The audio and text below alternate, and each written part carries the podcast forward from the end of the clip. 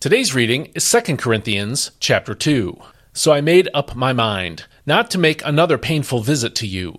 For if I grieve you, who is left to cheer me but those whom I have grieved?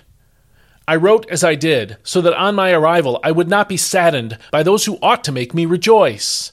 I had confidence in all of you that you would share my joy. For through many tears I wrote you out of great distress and anguish of heart, not to grieve you but to let you know how much I love you. Now, if anyone has caused grief, he has not grieved me, but all of you, to some degree, not to overstate it. The punishment imposed on him by the majority is sufficient for him. So instead, you ought to forgive and comfort him, so that he will not be overwhelmed by excessive sorrow. Therefore, I urge you to reaffirm your love for him. My purpose in writing you was to see if you would stand the test and be obedient in everything. If you forgive anyone, I also forgive him. And if I have forgiven anything, I have forgiven it in the presence of Christ for your sake, in order that Satan should not outwit us, for we are not unaware of his schemes. Now, when I went to Troas to preach the gospel of Christ, and a door stood open for me in the Lord, I had no peace in my spirit, because I did not find my brother Titus there. So I said goodbye to them and went on to Macedonia. But thanks be to God, who always leads us triumphantly as captives in Christ, and through us spreads everywhere the fragrance of the knowledge of Him. For we are to God the sweet aroma of Christ among those who are being saved and those who are perishing. To the one, we are an odor of death and demise, to the other, a fragrance that brings life. And who is qualified for such a task? For we are not like so many others who peddle the word of God for profit.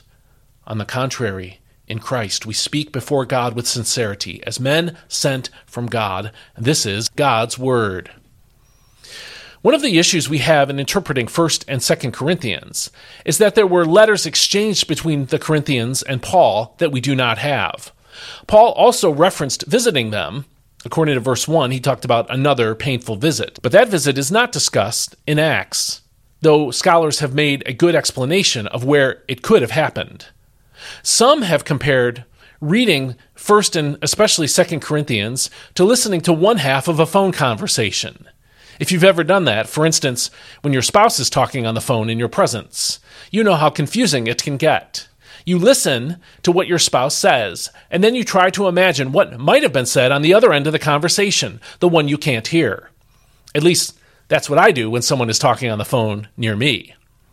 Anyway, we have these two letters, but there were other communications between Paul and this church that we don't have. That means we have to speculate somewhat. We can still understand what the Holy Spirit was teaching through Paul without the other letters.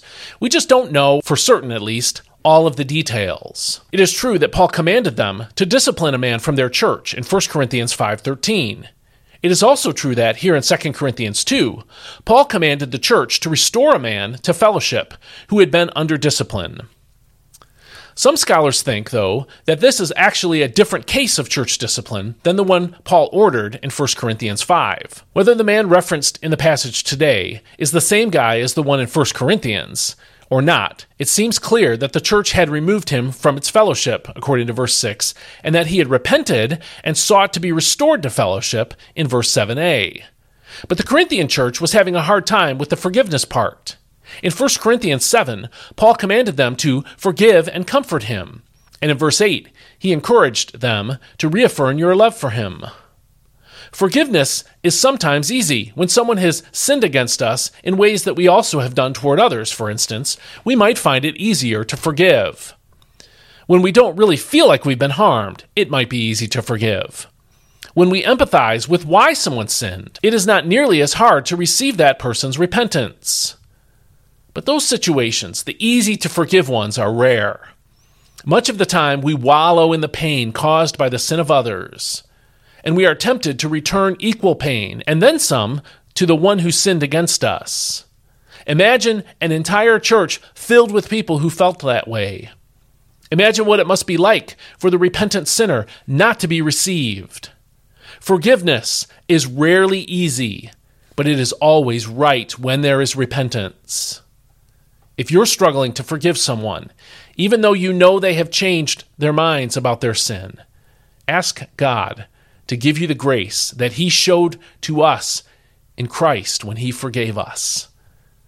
And that should help you to learn how to forgive as well.